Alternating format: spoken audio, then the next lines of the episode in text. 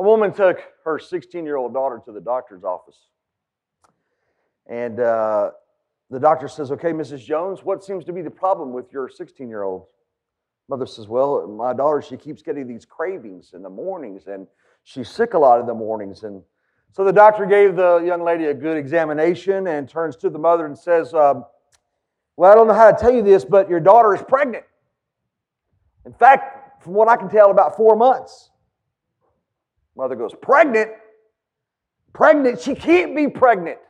She's never been left alone with a man, ever. Have you, sweetie? The 16 year old says, No, mother, I, I've not been with a man. In fact, I've not even kissed a boy. The doctor walked over uh, to the side of the office next to the window, and the mother and daughter were talking and having a conversation, and he's looking out at the out the window for what seems like forever. It's probably just a few seconds, but finally the mother said, Doctor, what are you looking at? He said, Well, the last time I heard of a story like that, there was a special star in the sky, and three old wise men came over the hill. And there's no way I'm going to miss it this time. Nativities, they're everywhere. They're beautiful. But I wonder if we really understand.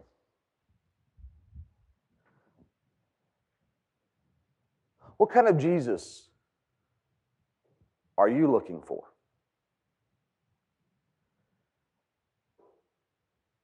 Sing hallelujah. Remember when Jesus was a man and he was near the end of his earthly time and he was getting ready to be crucified on the cross? They waved palm branches and, and, and cried and sang, Hallelujah. The people were so excited. Finally, a ruler is coming who's going to take over the empire, who's going to lead all of this nation. He's going to, he's going to be the king we've always wanted. But it wasn't a few days later, they were yelling, Crucify him. This baby. So I ask this Christmas season, what, what Jesus are you looking for? Jesus came in a nasty, smelly, ugly manger, barn. Truth be told, it was probably more like just a cave. Had family who's been over to overseas to the that area, and what they think is the manger of Christ was just a, a stable, was basically a cave. And in it, they found a, a baby. And a lot of people have been confused over the years about what this baby means. You know, the nativity scenes we, we decorate our yards with, and, and, some, and they're just not quite accurate because they, they don't smell quite right. See, we kind of decorate them, and this one's all glittery. Like my baby Jesus got glitter all over. And now I got it all over me. Christmas. It doesn't smell right. We don't fully understand and appreciate the unsanitary conditions of having to walk carefully around the, the well, the manure droppings, if you will of the animals in the stable in order to get to the child. Fresh from the pains of delivery in a feeding trough streaked with the saliva of animals, the King of all kings was born. Please take your copy of God's Word, and we are going to remain in Luke. But guess what? We're going back in time, like back to the future.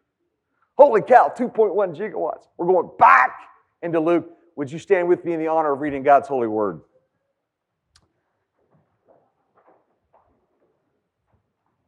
At that time, the Roman Emperor Augustus decreed that a census should be taken throughout the whole Roman Empire. And this was the first census taken when Quirinius was governor of Syria. And all returned to their own ancestral towns to register for the census. And because Joseph was a descendant of King David, he had to go to Bethlehem in Judea, David's ancient home. He traveled there from village of Nazareth in Galilee, and he took with him Mary, his fiancee who was now obviously pregnant. and while they were there, the time came for her baby to be born. And she gave birth to her first child, a son.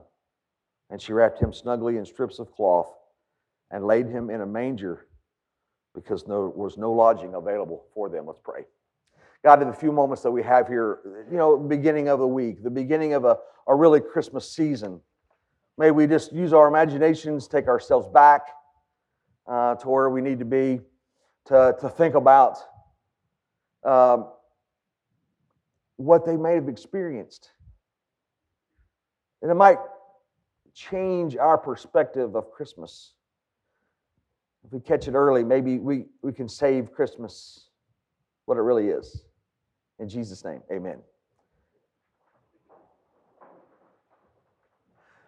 I'm sure many of you have read author Max Lucado.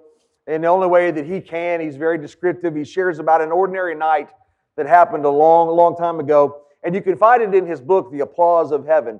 And Lucado wrote this story. He said, An ordinary night with ordinary sheep and ordinary shepherds. And if it were not for a God who loves to hook an extra onto ordinary, the night would have gone unnoticed. The sheep would have been forgotten, and the shepherds would have slept the night away. But God dances amidst the common, and that night he did a waltz. He said the black sky exploded with brightness.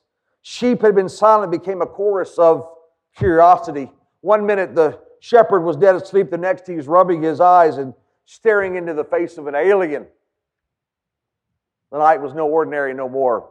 The angel came in the night because that is when lights are best seen. And that is why they are most needed. God comes into the common for the same reason. Why was Jesus born in a nasty old cave and a place built for animals? God could have arranged him to be born anywhere, like in a palace or at least in a nice, clean home. In fact, God could have snapped his fingers and placed him in a modern hospital full of antiseptic delivery room stuff and a full staff of the finest doctors and nurses in the universe. What an unlikely place for a king to be born.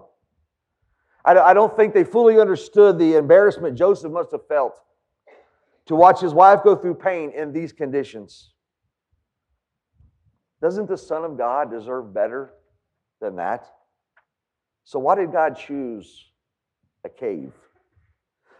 First of all, I believe that God selected Mary and Joseph because even as a young couple, they were spiritually and morally the kind of parents to whom he could entrust the raising of his son.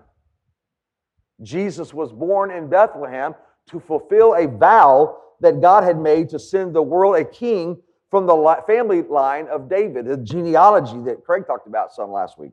At that time, there was an evil, paranoid, non Jewish king sitting on the throne of Israel who had killed every person who ever threatened his kingship, his rule, his power. Certainly, Jerusalem was certainly not a safe place for Jesus to be born. So, how was Jesus born in a cave in that town? It was to make sure that we would always know that He came for all of us. From the highest to the greatest to the poorest to the wealthiest. He came for everyone. Aren't you glad that Jesus came for you? Had there been anyone else on the world, nobody else but you, he would have come for you and for me. God has a heart for those that suffer in the world. We need to remember that just becoming human was an enormous sacrifice on the part of Christ. Jesus was God and always remained God. I think it's hard for us to wrap our minds around that sometimes, but God is the God, the Father, the Son, and the Holy Spirit, a triune God, three in one, one in three. God created us in order to build a bridge between himself and humanity. Imagine Jesus had always lived in a perfect environment, surrounded by perfect love and absolute purity, in a place where there's no sin, no darkness, no crying, no frustration, no government no sin, perfect heaven. He had always been all powerful, and he restrained and remained all powerful. But now he limited himself into a body of a vulnerable infant little boy lying in a dirty manger. Why would a God who loves us do that? Because he loves you. He was and always did remain the true God. But notice something. He, he chose not to selflessly grasp his privileges as God. To be fully God and to be fully man, he wanted to be fully man because he wanted to experience what we experience sadness, laughter, all of it, all the emotions. And so he relinquished his dignity. He came out of heaven for us. He covered his glory. The only way that we would even know that he was a man is because he covered his glory. Had God kept his glory, even as Jesus, the man walking on the earth, we would have said that certainly is God. So why didn't God just do that? Why didn't Christ just do that? Why did he cover his glory?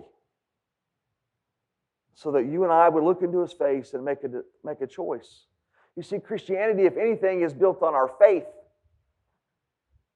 Wouldn't it be great if God just knocked us in the head and said, This is what it looks like, and this is how I want you to move? Wouldn't it be great if God just said, Look, I'm going to send some temptation your way and be, be, be ready? We live our normal lives and we need the faith of God. And we find it only in Christ. Well, he also surrendered all of his riches, all the things in heaven. Now, I'm not talking about just money, he surrendered everything. He, as I mentioned, he restrained his power. He became fully human. Just think about your week this week. All the things that you've done, maybe all of the smells that you've heard from others around you, whatever it is, the humanity. People pass gas, everyone does. Can you imagine living around Jesus? He had to shower because he was fully man. They wanted a God who was always pristine and pure and sparkly.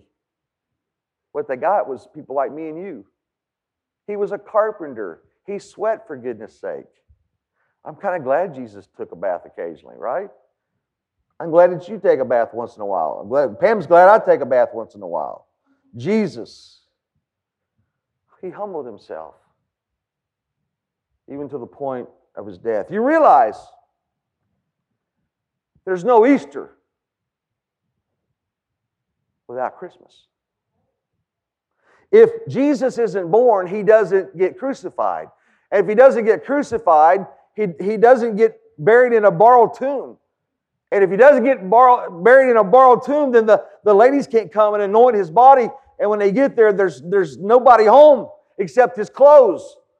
Isn't that weird? I mean, the shroud that he was buried in is left there. So you're saying Jesus walking around earth naked? No. No. In his glorified body, I'm sure God took care of that, but isn't it amazing? There is no way he put his glory on hold like you and I would put a phone call on hold, right? Henri Nouwen wrote about the Nativity in an article in Christianity Today. It's a magazine, and he wrote this about the Nativity shadows. He said that, you know, the Christmas scene, uh, things that we look at day in and day out and don't pay attention to. Uh, he was talking about his little boy and how he arranged under the altar was probably the most meaningful crib they had ever seen. Just a little small space under the, the church pew, uh, all, you know, the podium where his dad spoke and his son put this little bitty nativity out. Just three small wood carved figures that happened to be made in India. A poor woman, a poor man, and a small child between them. And, and the carving is simple, not it's nearly primitive. It's like those willow tree things. My daughter hates those because they have no facial figures, right? We love them. We have a whole bunch of them. We have a whole nativity scene. We just can't find them. They're in our garage where we moved. We have no idea where they are. They have no face, no eyes, no ears. They just are like figures. All you see is the contours. The figures are smaller than human hands, nearly too small to attract attention at all. But then a beam of light shines through and projects a large shadow on the walls of the sanctuary. And Henri Nouwen said that, that kind of spoke everything to me. The light thrown on the smallness of Mary, Joseph, and the child projects them as larger than the, what they really were.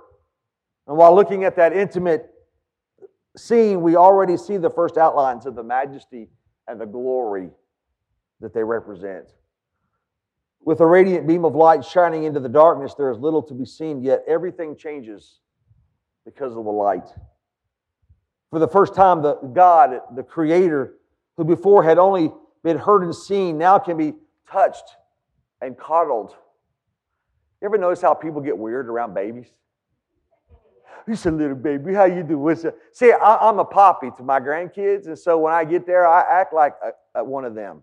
So I go from being 57 to 17 months, right? They go, "Hey, you guys, how you doing? Everybody want to go play? Let's go swing. Everybody, it's all fun, right?" Even I get called on by the older parents and people in the room, or something like my child, and uh, and, and my wife would say, "You need to calm down. Quit acting like you're the child's age." But it is interesting how we all kind of babies are so cute, and we want to talk to them in a little baby talk kind of thing. And in fact, when kids get a little older, we'll say, "Don't talk that way."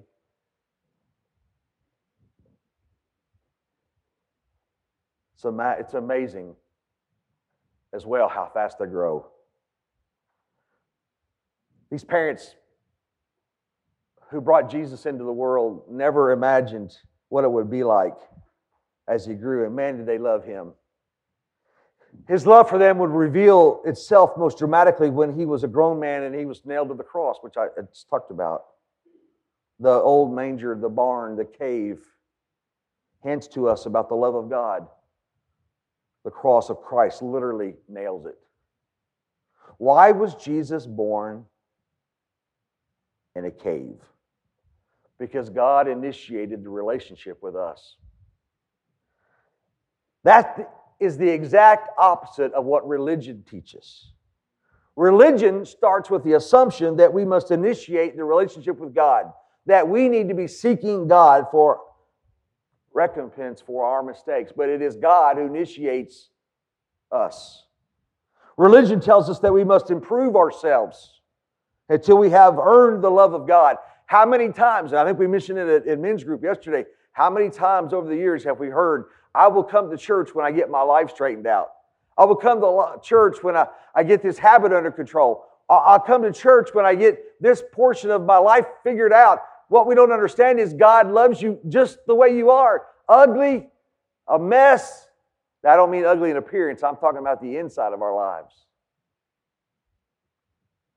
God loves you just the way you are, warts and all. The mess, the sin. But as Craig has often said to us, God loves you so much, He doesn't want to leave you where you are. You're welcome in this place where it's, no perfect people are allowed. We're all just a mess. As Craig says, you're a healthy mess, but you're, a, you're his mess. When I dialogued with him about coming here, he said, It's messy. I said, Oh, how messy can it be? I've been here four months. It's messy. Some of you are absolute a mess, but we love you. You're our mess. And what's cool is that we want you to reach your other messes and invite them to a place that doesn't judge.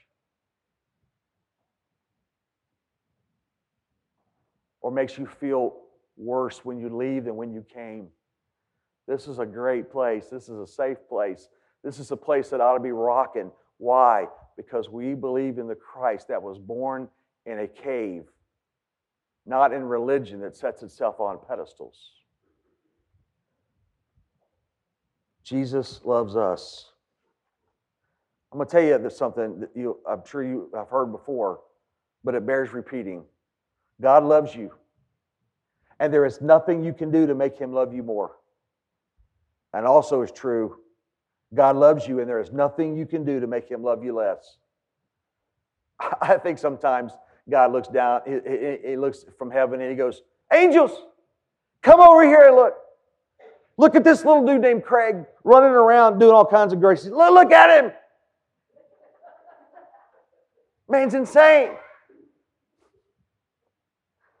Last Sunday night, I was in this right in the same place, but it was dark. I wanted this music stand for Sunday night. I thought I knew my way around. So as I get over here, I get up here on this stage. And the other side, Preston locked me out of his office, but the thing was in the office. So I just came over here and I looked and now you locked it, you dog. Okay? It was unlocked and the door kind of was about halfway. I didn't see this little step right here. I went straight down, busted my head, fell there, cracked two ribs that are still cracked, by the way.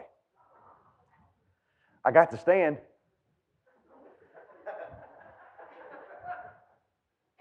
Why tell the story? Without the light, we're going to fall.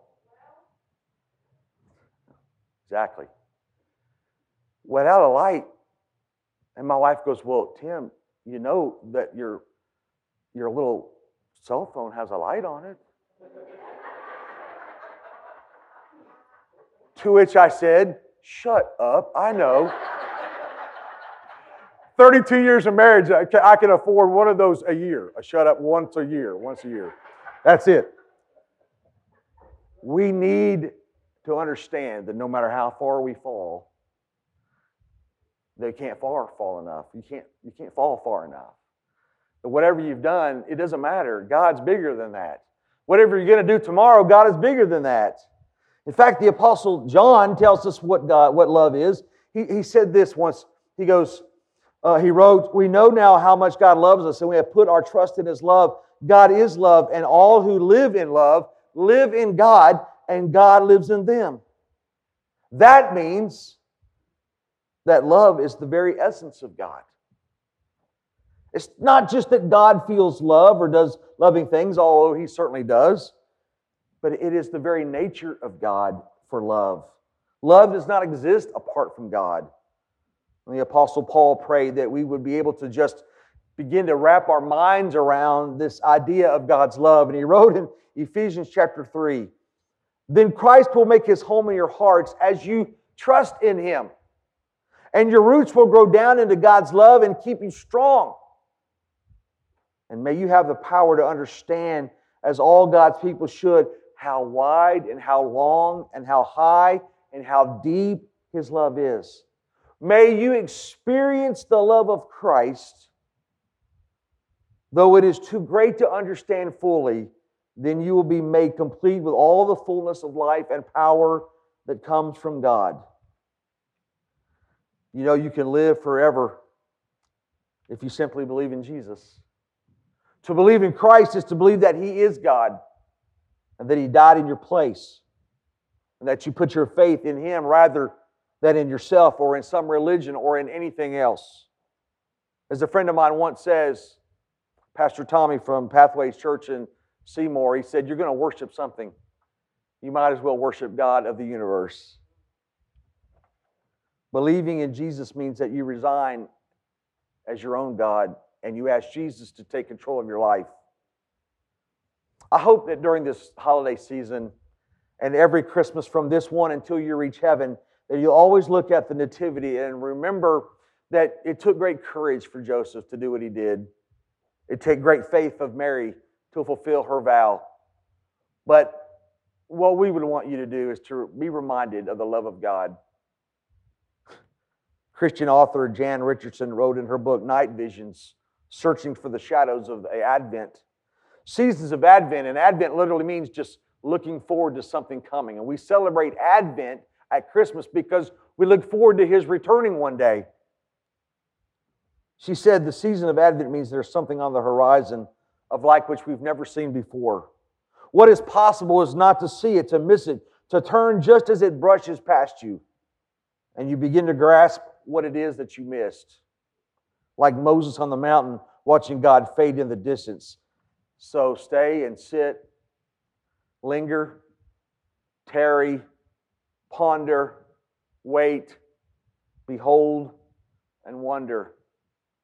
There will be time enough for running your errands There'll be enough time for you to wrap the last present.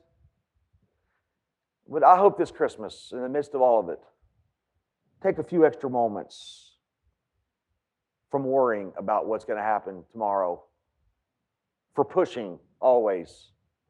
For now, stay and wait. Something great is on the horizon. Hmm. Not just in our lives, but in this church. Something great is on the verge of happening. God speaks to us in the claps of thunder and also in the very still small voice in the wind. Something is coming beyond our wildest imaginations. So don't take today for granted or this year. If I had one bit of Christmas advice, I'd say this live every minute of your lives in the love of God. Don't waste one second. People sometimes just exist. I encourage you to live in Christ. You'll find him if you're looking. Let's pray together. God, may we just uh, enjoy every element of the Christmas season, but may it begin in our hearts. May it begin with really understanding what Christmas is about, to understand who Jesus is. And, uh, and Father, I pray for those uh, maybe in this room or watch this on video or however they get this information. I pray, God, that you would bless their lives uniquely. And if they don't have a relationship with you, I pray that you would make that available to them, that there would be a cross, a, a path, a, a, special time when uh, just a moment where they recognize that they need a God because life is too hard. And it's not just that life is too hard, but that we need a Savior. We're not God. We need a Savior. Sometimes when we don't even realize it, we need a Savior. We love you. We thank you for what you're doing in our lives. Thank you for baby Jesus being born in such an ungodly place. But that's who Jesus is, the Lord of our mess. We love you and thank you for being that in Christ's name. Amen.